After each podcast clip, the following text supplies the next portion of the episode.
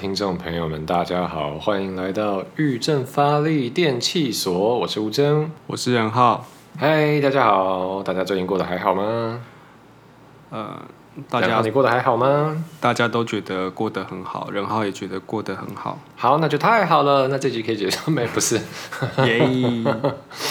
嗯，好，那这个对啊，就是又过了一两个礼拜的时间，希望大家最近呃，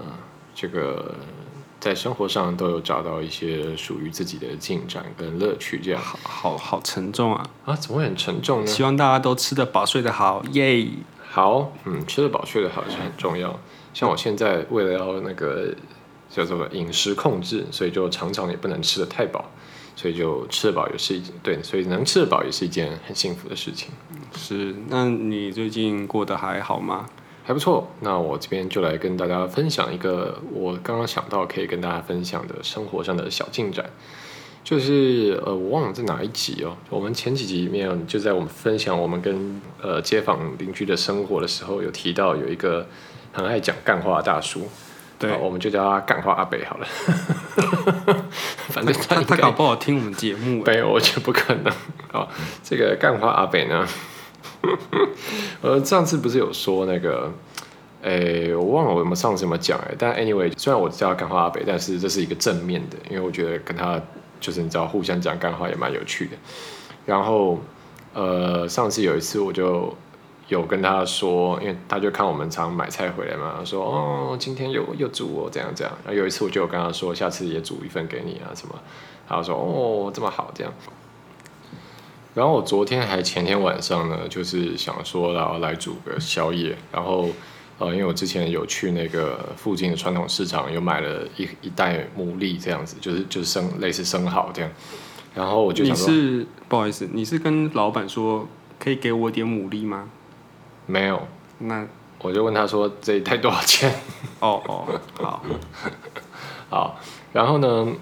那个对啊，然后因为这种海鲜类就不能放太久嘛，那我昨天就想说，哎不对，反正就昨天还前天，然后就想说，好，那我来把它煮掉，我就想说，好，晚上宵夜来做个酱烧牡蛎，啊，赞啦。但后来呢，我就把那个牡蛎全部倒出来，发现哇，这个嗯自己吃也是有点有点多，对，那可能我怕要是我自己把它全部吃完的话，可能会太补了。所以，然后我就想，嗯，这样多出来是要怎样呢？是要把它冰起来放到隔天嘛？可是这种就刚起锅是最好吃的。然后我就想到，哎、上次我就有跟这个干花阿北说要请他就做饭给请他吃这样，然后我就把门打开探出头，就看到啊，阿北果然又在那个街角巷口那边在玩手机。然后我就跑过去问他说，哎哎哎，你要不要要不要吃牡蛎？这样，他说，哦，好啊，哦，牡蛎吃这么好？我说，对啊，我去市场买太多了，我自己吃不完。哦，啊，我等一下那个做好拿一份给你。然后说，哦，好好好，谢谢谢谢，这样。然后好，然后这个我这边也顺便跟大家分享一下这个深夜食堂的小食谱，就是呢做这道酱烧牡蛎非常简单，重点是你要到你家附近的呃超市或传统市场买到新鲜的牡蛎。好，然后呢，你就把它这个拿出来，然后呢，我们就把这个锅热了以后呢，下一些奶油，好，大概十克、二十克，看你这个喜欢吃油一点，还是那个奶油的香气重点，还是不要太油这样。好，奶油融化以后呢，就把牡蛎下下去煎。好，然后牡蛎它煎了以后，它会出水嘛，让这个水分在在锅子里再浓缩一下，好，那个精华这样缩一下以后呢，我们再下这个一大匙的米酒去腥。那米酒很快就蒸发嘛，这个时候就在下酱油，好，酱油就酱烧牡蛎。然后这时候呢，酱汁就会慢慢的、慢慢的收干。啊，你收干觉得哎，差不多这个牡蛎都有上了酱油的色了，好，就可以把它拿起来啊，一道好吃下酒又非常适合当宵夜的酱烧牡蛎就完成了。当当，当然，嗯，是说它的那个你你是用煎的嘛，对不对？对，那它的表面的颜色大概是怎么样的成色算是 OK 呢？哦，好，就是你如果牡蛎是生的话，它就是会有一点有一点半透明嘛。那、嗯那我们它熟了以后，它会变白色的。嗯但是你也不要让它真的真的很白，因为那就太老了。那就是大概你感觉到它就是白白，然后但是表面还有点水嫩水嫩的那种光泽的时候呢，啊，差不多就可以来下我们的酱油。那下下去以后呢，这种就是看这个酱油有没有上色。那上色的话呢，就是会让它，你知道表面上会有一层酱烧那样的颜色，嗯，就是有点像你去这个居酒屋或串烤店，他们不是也会涂酱在那个串烤上面吗？嗯嗯大概就是那样子，让那个酱附着在上面，然后也不需要等到酱汁完全的干涸掉，就是你觉得它变得那个酱油在底部变得浓稠浓稠，差不多的，哦，到我上上去的时候，其实就 OK 了。哦，了解了解。嗯好，Anyway，所以呢，呃，我后来就盛了一一，就用那个塑胶盒，然后盛了一些，就是就是有拿去给这个，呃，我们的阿贝，就是给他，然后他说哦，谢谢谢谢这样。啊、嗯。对，但我今天还没有再遇到他，所以我还没有问他吃以后的那个感想怎么样，嗯，但就我觉得哎不错，就上之前我就有跟大家分享，希望透过这个呃怎么样的方式跟附近的街坊邻居大家跟妈吉啊跟诺在一起，然后昨天啊、呃也有实际上这样执行了，所以我觉得还不错，你好棒。耶、好，那任浩，你有来跟大家分享什么吗？我最近开始吃戒烟的药，嗯啊，嗯，因为我其实烟龄大概从十七岁开始抽抽到现在，然后想说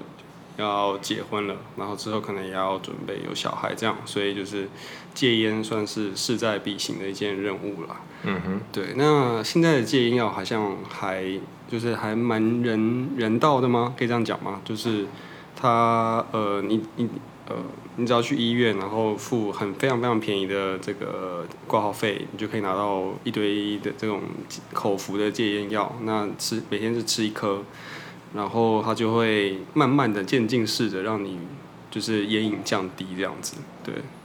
那就目前第三天还没有，还就是在这个过程中你还是可以抽烟啦，但就是会慢慢的变少，然后有一个就是完全戒烟日，从那天开始你就是尽量就是一根不是尽量，就是你一根都不要抽，这样的话才能够就是帮助你呃摆脱这个烟瘾的束缚这样子。嗯哼，对，那我现在目前还没有到那个阶段，不过就是有感觉到自己烟量是明显的就在下降这样子。嗯哼，对，那看后续有没有，搞不好我们过两个礼拜，或是过三个礼拜，或是一个月之后，哎，更新的时候就可以跟大家报告 好的，加油！我戒烟的成果。我现在已经戒烟三个月了。赞，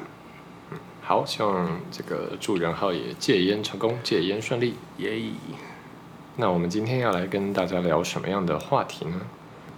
因为在我们录音的这个当下，九一事件二十周年才刚刚的过去，这样子。那在这段期间，我们也是陆陆续续的，因为这段期间嘛，所以就是很多的呃文章啊，或是一些纪录片啊，就会发表这样子。那我们也会在这个期间看了蛮多的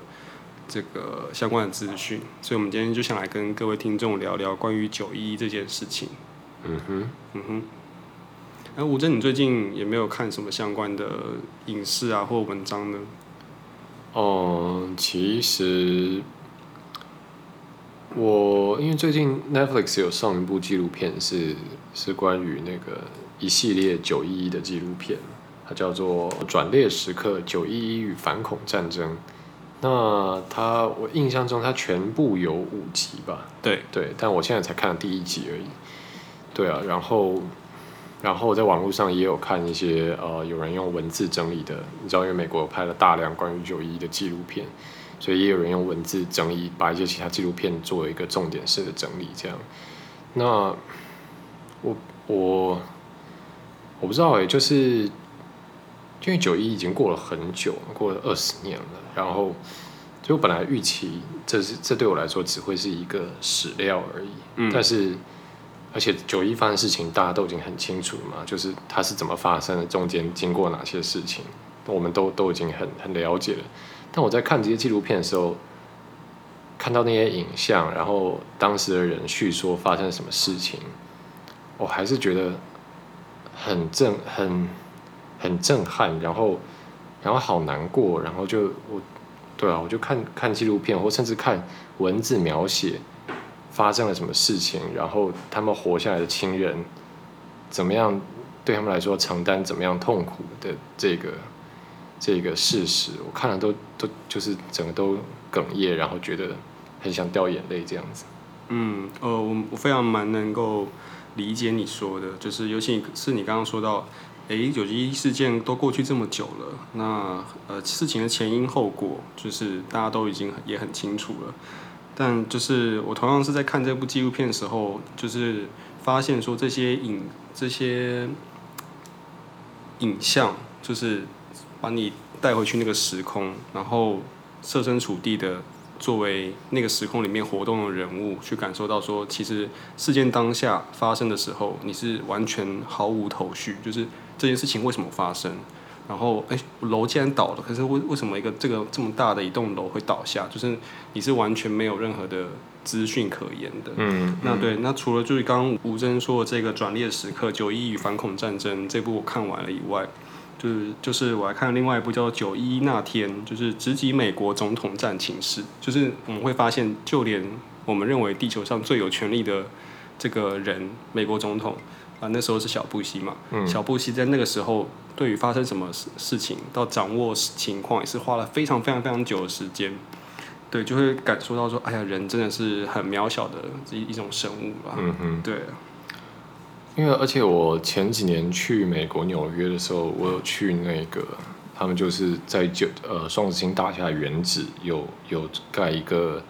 算是九一一的纪念馆这样，然后里面就保留了很多很多的呃跟当初事件相关的、甚至例如说当初去救灾，然后后来被那个被砸下来的这些钢筋水泥砸烂的消防车啦，他们都整整辆保留下来。然后当时双子星大厦的剩下的一些断掉的钢筋啊，什么什么，然后甚至是那个博物馆里面现场还有很多那时候的呃，这个不不管是警察的无线电里面的通话啊，或者是在空军指挥部里面的这些通勤记录啊，都是你按一个钮就可以接耳机听。嗯，所以全部的东西在那个博物馆里面都保存的很完整。然后我不知道欸，就是我去那边的时候，其实就感受到非常强烈的震撼，就是。啊，先从它外面讲起好了，因为那那个九一一博物馆，它外面是一个很巨大的，呃，不是喷水池，因为它没有喷水，它就是水池，嗯就是那水池是基本上是一个黑色的正方形，嗯，就是我不知道不确定那个是什么花岗岩或者是什么石，反正就是四面很巨大的黑色墙壁，然后一个正方形的巨大的洞就往下，然后四面就是水往中间这个洞流下去，所以你你人人去到那一这个水池旁边的周围，而且我记得它周围的上面环绕环绕着这个水池的周围上面的那个石板上面都有刻这个罹难者的名字，对，对，所以所以你去那边光是那个水池就让你感到很强烈的震撼，因为你站到旁边就是一个非常巨大的黑色的洞，然后水一直往下流，然后就是一直有水就流下去的声音，然后也没有也不会有水花激起来或怎样怎样，就是水嘘这样一直流下去，嗯，然后你就感受到那是一个很巨大的洞，然后东西就是这样子流进去消失，然后你手上还可以摸得到这些当初死掉的人的名字，嗯，对，就所以我就会光是这件事情，我就觉得美国是一个非常重视记忆与失去的国家，嗯，因为这个体现在他们的各个层面，包括不只是九一啦，就他们的各种二次大战啊，什么这样的纪念碑，基本上都会刻所有在里面战死的人，或者越战的越战的那个纪念广场，他们都会刻上所有战死人的名字。然后，呃，我刚提到的那个用文字写的那个纪录片里面，他也提到说，在九一一的周年的仪式上面的，呃，当初在二零零二年九月十一号，就是九一一隔了一周年以后，在那个联航九三的呃坠毁的那个地点，他们有举办一个追悼的仪式，然后在那个地方也是他们其中的仪式一个环节，就是会有一个家属代表念出每一位在那个联航九三上面罹难的乘客的姓名，然后嗯就是看到这些桥段，就是生命的逝去跟还活着的人想要把他们记住，都会让我觉得很动容，然后被 touch 到这样。嗯嗯，嗯，吴正，你刚刚提到那个这个世贸中心的这个纪念纪念馆，这个我也之前也有也有去过这样。那我去那方那边的时候，是感觉到说，这整个水池对我来说啦，我自己的解读是，它就是一个巨大的，就是眼睛，然后那个水就像泪水一样，就它会不断不断的，我们不断不断的为这些逝去的人哀悼，然后为他们流泪这样子。对，那我记得就是。你刚刚说到，就是他们很在意，就是受难者啊，或者这些名字，会希望把它铭记在心上。那这件事情，我在看纪录片的时候也有发现，就是在那个他们还在处理世贸的这些残骸的时候，他旁边的那个墙上就有一幅大字报，上面写说 “We will never forget”，就是说我们永远不会忘记。嗯，那当然，那当看到当下，我想说，哎，忘记的是什么呢？就永远不要忘记的是什么呢？是难道是？对于这个塔利班他们恐怖攻击的这种愤怒吗，就我们不忘记这个仇恨，我们一定要报仇，我们一定要回去阿富汗，然后把你们这就是这些恐怖分子全部一网打尽，是这样的东西吗？还是什么？但后来我想说，应该不是，我们应该是不会忘记我们的亲人、朋友，然后就是邻居之类的。对我记得在纪录片里面也有一个就是。可能是总统吧，或是哪一个长官在追悼仪式上也是这样讲。他说：“我不会忘记我们的家人、朋友、同事以及邻居。”嗯，这也是让我非常的动容。没错，嗯，我就记得，呃，我就记得说我在看这个纪录片的时候，我觉得可能是我我本来就对这一类的情节很没有抵抗力，你知道，就是就是关于生离死别这件事情，然后特别是生离死别中。一个人已经知道他可能要死，然后他选择了承担这样的代价，他可能为了什么样的原因，他去迎向死亡？我觉得，因为对我来说，那是一种，我觉得可能是一种生命最高形式的表现，就是你的生命，你已经确定我要去在生命之上还有一个更高的东西，我要去实现它，所以为了这件事情，我可以付出我的生命，所以我就想到。我就想到纪录片里面，我看到那个影像是真是真的，就是还有那个影像，就是消防队那时候，嘣，哎，是是北塔还是南塔先被撞上？呃，北塔。对，北塔被撞上以后，然后消防队赶进去，然后你知道，就是就是就是消对消防队来说没有什么好犹豫，他们就是他们就是因为人那时候开始才刚还在逃逃出来嘛，然后他们就有问到人说，哦，我是就就有人跟他讲，我从九几楼下来的，然后我我有看到失火。他们就知道哇，起火点在可能在一百楼的地方，在至少在九几楼。他们什么？对他们来说没有任何讨论，没有没有任何讲，就好，我们就开始往上爬，爬楼梯，我们爬到失火地方，把火灭了，把人救出来，就这样。呃，你刚刚提到这个关于纽约消防队他们的这个奋不顾身救人，我想是我想是说，在每一个国家都是这样，就是消防员都会呃以救人为第一要务，这是他们的责任。他们甚至入队的时候也发过誓这样子。那我在看到这个，我看到另外一部纪录片是九一一消防员的故事，是由国家地理频道拍摄这个纪录片，也是访谈了很多消防员或是消防员的，就是呃亲人朋友之类的。那里面也有讲到一些故事，是这样子，就是呃这个讲述者呢，我们就叫东尼。那东尼他是一个消防员，那他说了他的一个同事叫做丹尼。哦，丹丹尼，丹尼是个怎么样的消防员呢？他说，丹尼是我们队上最优秀的消防员。为什么优秀？因为所有烤肉聚会都是他揪的啊，因为他也曾经当过这个美式足球队的队长，然后就是做做不管做什么事情，他都带头冲第一个，所以他就是我们这个这一队的这个精神领袖。嗯哼。那当初他们一知道，哎呀，就是是吗？被飞机被飞机撞上去以后，他们就马上出动，出动后就是。呃，因为路上很多车嘛，所以消防消防车就是在非常狭小的，可能是车跟车道中间这样子，这种狭小的这种呃路面上行驶。然后他就是他就是形容说啊，我们消防车开得非常快，然后一路上乒乒乒乒乒把就是旁边的车的后照镜全部撞掉，就为了赶快赶赶到现场这样子。然后后来就被卡住了，那这个丹尼就马上跳下车就开始叫走开走开走开，然后在前面开路帮消防车开路。丹尼就跟这个东尼说，这将会是我们。这辈子最悲惨的一天，对，就是你看，丹尼他已经认知到今天是他他们有个 big trouble，就是但是他们还是奋不顾身的往这个地方冲过去，但后来这个丹尼的这个是下场嘛，或是他的，我觉得看得非常的就是难过也也非常不舍啦，因为就是当他们快要抵达现场的时候，大家都知道那个时候因为飞机撞上了世贸以后，非常是几加仑的那种就是燃油不断的燃烧，温度非常烫，所以很多人他们受不了就是那种温度，就是就纷纷跳楼，很多人就是不断的这样坠下来，那这个画面都会有，就其实对都找得到。那他们就是这一队，他们这一队消防队呢就走在路上，然后隔壁对接就不断的有人砰砰砰砰砰就坠到地面，然后就你知道就血肉横飞嘛。那东尼他就说，他就突然看到有一个人不知道什么朝他面坠下来，然后丹尼没有闪过，那个人的脚可能就勾到丹尼的头这样，然后丹尼就成了整整起九一一攻恐怖攻击里面第一个殉职的消防人员。对，就是我看到就觉得哇，就是他们是知道他们的风险的，但他们还是义无反顾的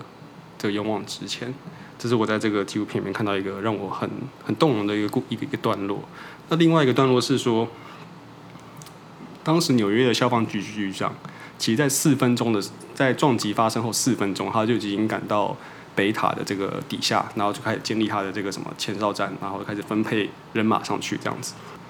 但是看到眼前这个庞然大物，然后想到他们的这个任务之艰巨，他们大概有点就是，呃，就是有点就是有点每个都露出一个恍惚的表情，就是哎怎么办？现在该怎么办？这样子。那但是就救人嘛，就是分秒必争，所以局长他就说，局长在这个纪录片里面，纪录片里面他就说，他就随即召了一个小队长，跟他说，我要你爬到七十楼去，然后把那边的人疏散下来。那小队长看着他。然后大家沉默之间一秒钟没有讲话，小队长就带着他人上去了。然后局长说：“然后我再也没有看到我的弟弟，就是意思是说他叫他的弟弟，同为消防员的弟弟上去七十楼把人救下来。然后大家就默默的好，我去，就就上去了。所以就是在看这些纪录片的时候，真的会感觉到，哇，消防员真的是难怪这个前一阵子不是有一个这个电视剧嘛？”火神的眼泪，对啊，也是对大家这个，大家也是非常的会去关注消防员，因为他们的确是就为了救人，就是有时候真的把命豁出去。嗯哼。我觉得你刚最后讲到这个把命豁出这件事情，其实又扣回我们今天前面讲的，就是他们说 “We will never forget” 这件事情。哦。就是因为我在这里面感受到的是一个。很强很强的连接在里面，嗯因为就呃不不是九不跟不是九一直接跟九一事件的呃就应该说不是直接是九一事件本身，但也跟九一蛮相关的是，因为美国也在今年是正式的撤出撤军，在阿富汗撤军嘛，就是正式离开阿富汗。等于一个长从九九一战九一事件爆发以后，然后阿富汗战争到今年美国离开阿富汗这一个。长达二十年的时间，那那大家如果有印象的话，前阵子呃有一个新闻是美国离驻军离开以后，然后还有一小部分的军队留在当地的这个机场，在做最后的最后的撤离嘛，然后也是有当地的这个呃塔利班有去做自杀式的炸弹攻击，对，然后在门口就在机场门口爆炸，然后。我记得是有十几名美军丧生，然后可能四五十名的当地其他的阿富汗人也也也死亡这样。然后那时候我在脸书上看到一篇整理，就是也是呃这个外电的翻译，他就整理了很多这些这十几名阵亡的美军他们家属后来的回应跟反应。然后我。给我印象非常深的就是每个人都提到社区，就每一个家属，不管他是爸爸妈妈，他是他是他们的兄弟姐妹，还是什么样的身份，他都会提到社区，嗯，community 就会提到说，这个人他是我们社区非常重要的一份子，就像你讲的，就可能他啊烤，我们都一起烤肉，然后我们一起上教堂。啊，或者是他平常在我们社区里，或者是多么热情助人，或者是说，哦，他跟他的兄弟们，他跟他的战士呃这些朋友们从战场上回来的时候，我们会在社区一起招待他们，感谢他们付出辛劳。每，然后每一个人都会提到说，失去了他对我们社区是多么大的损失。嗯，所以我在里面感受到就很强烈的这一种，你知道，就是他们上前线，他们不是他们不不是为了一个很很空的所谓大义或世界和平，他们是为了保护，真的是保护我的社区，然后我的社，然后社区大家也很清楚，他们是在保护我们，所以他们去前面，所以。当他们失，当有人因此失去性命的时候，才会这么样子令大家悲伤，然后觉得没有办法很难接受这件事情，然后我们一定要把他们记住。就是这里面我感受到，啊，啊可这可能是一种他们的文化，就是我确实是感受到一种很强的连接，然后就前方、后方，或者是说像刚刚讲的消防员去救市民，大家是这样子的。透过某种形式连接在一起。嗯，呃，我在九一消防员的故事里面啊，也算是有稍微了解一下为什么这个哦，大家可能需要先知道一个背景，就是在世贸的这两起呃撞击里面，总共上升了大概三千三百名这个美国人。那其中有十分之一，大概三百四十三名都是消防员。那为什么消防员上升的比例是这么高？就是因为他们有一个传统的固有的文化，就是他们的文化就是，呃，在一百五十年一年前，就是他们的消防员就是有点像是那种黑帮的这种性质啊，就是哦发生火灾我就。赶快冲去冲第一，然后我们就赶快赶赴现场，然后真的是看跟别的队伍比，看谁可以先把这个火给灭掉啊！大家获得大家的这个呃赞赏，这样子。日本江户时代好像也是这样。对，就是有一种有这样的性质，为了保卫邻居，他们有发展这种那种彼此互相竞争的那种意识，有点像那种 gangster 那种那种意味存在。那直到一百五十年后今天，其实我们从这个纪录片里面也可以得知说。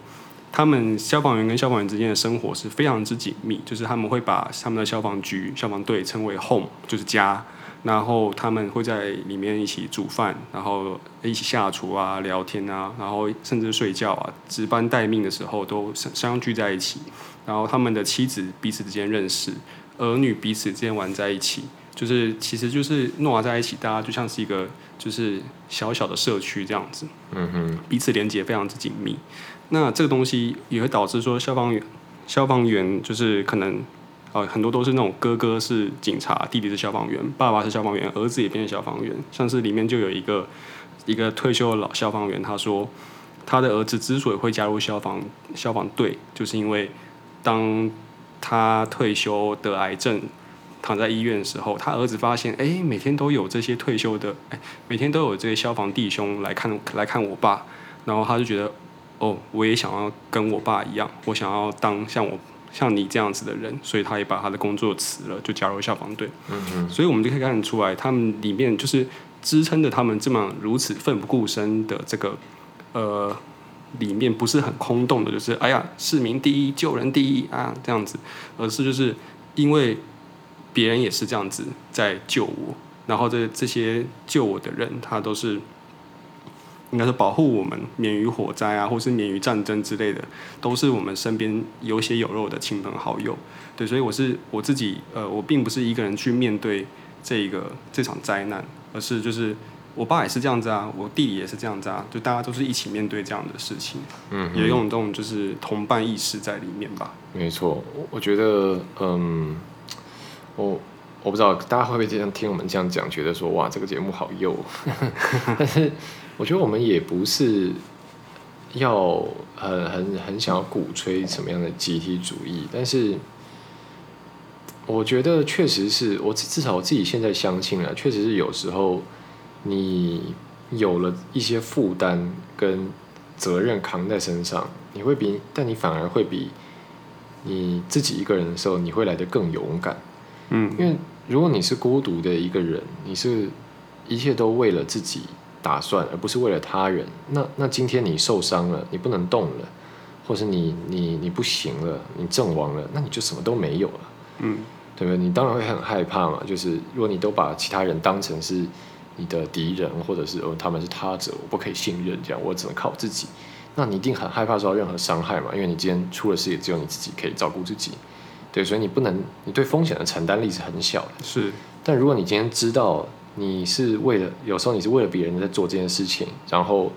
如果你在这件事情上没有成功也没关系，因为会有其他人再把你的这个工作，再把你的这份事业接下来，就是你们共同一起在做这个事情会延续下去，其实你反而就不会呃去烦恼或是担忧太多，呃，万一这个不顺利怎么办？万一有变数怎么办？因为这个事情它就是会继续延续下去。所以我之前哦，我忘了在哪本书上，我就还是在网络文章里面我看到，其实我就很喜欢，他就是这句话其实有点在吐槽民族主义，嗯，但是他吐槽的是那种虚幻、凭口号号召的民族主义。他就说，你当你说，当你说你爱你的国家的时候，那具体的来说，你爱的是什么呢？嗯你你讲的说，就是你你说你爱你的国家，你脑海里会浮现你爱到底爱的是哪些人，他们的面孔吗？那不然对啊，不然什么是爱你的国家呢？你你可以想得到你是爱什么样的一个地方吗？什么样的一个场所呢？什么样的人呢？那还是说你就是说我很爱国家？那难道你是爱国家里的一棵树吗？你是爱就是国家里的对不对一个池塘吗？对，那重点到底最后你你说的你爱这个地方，你爱的是什么呢？嗯，对，所以我看那时候看到这句话，觉得哇，讲的讲的很对，知道？虽然有时候我们会觉得啊、这个这些你只要打着这种大义的旗号，哇，这个很热血，然后看起来很有号召力，但是那到底最后你的东西，这个东西本质是什么？如果你没办法回推到实际上你认识的，你你真的知道他们是谁，好，你可以知道他们长什么样子，想象出来他们呃不是想象，回想得出来他们脸孔的人的话，那其如果你没办法做不到的话，那其实这东西是很虚的。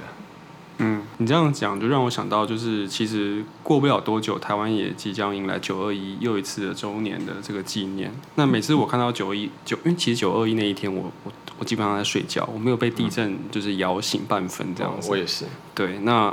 但是我透过就是一些影像啊，还是感觉到就是整个心都纠结在一起，所以嗯，这样子的大灾难后后面，就是你会你反而会感觉到说，我跟他人的心是连在一起的，就是这一份感情变得很具体，就是你真正感觉到哦，我们的土地受到了伤害，然后我们我们有我们有亲人、亲朋好友，家可能就垮了、倒了这样子，你会感到非常不舍。我觉得这种东西是非常非常实在，而不是什么就是很虚幻抽象的东西。呃，这种很实在的东西，虽然会带给我们一些伤痛，但是它却也有很有力量。嗯哼。所以这也是为什么今天我在节目一开始我跟大家分享说，咦，我请到我的邻居这个阿贝，这个吃牡蛎的，我就很开心。嗯嗯嗯对，然后哦对，那这样的话也跟大家预告一下，最近还有另外一件我觉得是好事的事情，就是呃，就是我们现在住这个里啊，当然我我我们租这个房子的时候，我有跟里长打个招呼了，就是哎，里长我搬到这了哦，但但但但里长也就是哎哇住哪里啊，怎么样怎么样，来寒暄一下。但是呃，最近里长有有那个，因为可能就可能有时候走在路上，只要碰到都会跟他打招呼啊怎样。然后最近呃那个有里长前天就用 LINE 敲我说，呃下个周末礼拜要办那个发柚子给李明发柚子的啊活动，中秋节。对对对对，啊他就问我说要不要来这个礼办帮忙搬柚子这样。然后我就觉得，然后我就说啊好啊，当然好。然后我心里就觉得赞啦，因为就是对，就是怎么讲，就是觉得哎，人家开始有把你当自己人这样子，就是，嗯。所以我也很期待哎，这个周末去礼办这个跟里长和志工们一起搬柚子哈，那我们这样就可以更更跟周边的邻里乡亲们闹在一起，真的耶！耶！好，那大概就这样了，这就我们最近的生活跟看了很多九一纪录片，跟大家分享一下心得。好了，那今天节目大概就到这边哦。呃，我觉得呃，岔题一下，我觉得我们最近维持这样的形式跟节奏还不错。还行对，如果未来更上手的话，搞不好我们就可以更新的越来越快。啊！不要给观众这个听众这个虚幻的幻想，好不要给这个给他实际的集数。好，那就是下下个礼拜赶快迅速推出再说。好 OK，好了，那今天节目就到这边。那好，非常谢谢大家这集收听，也在这边先预祝大家中秋佳节愉快啊，月圆人团圆。好了，那谢谢大家收听今天的玉振发力电器所，我是吴征，我是杨浩，大家拜拜，拜拜，中秋节快乐，快乐快乐。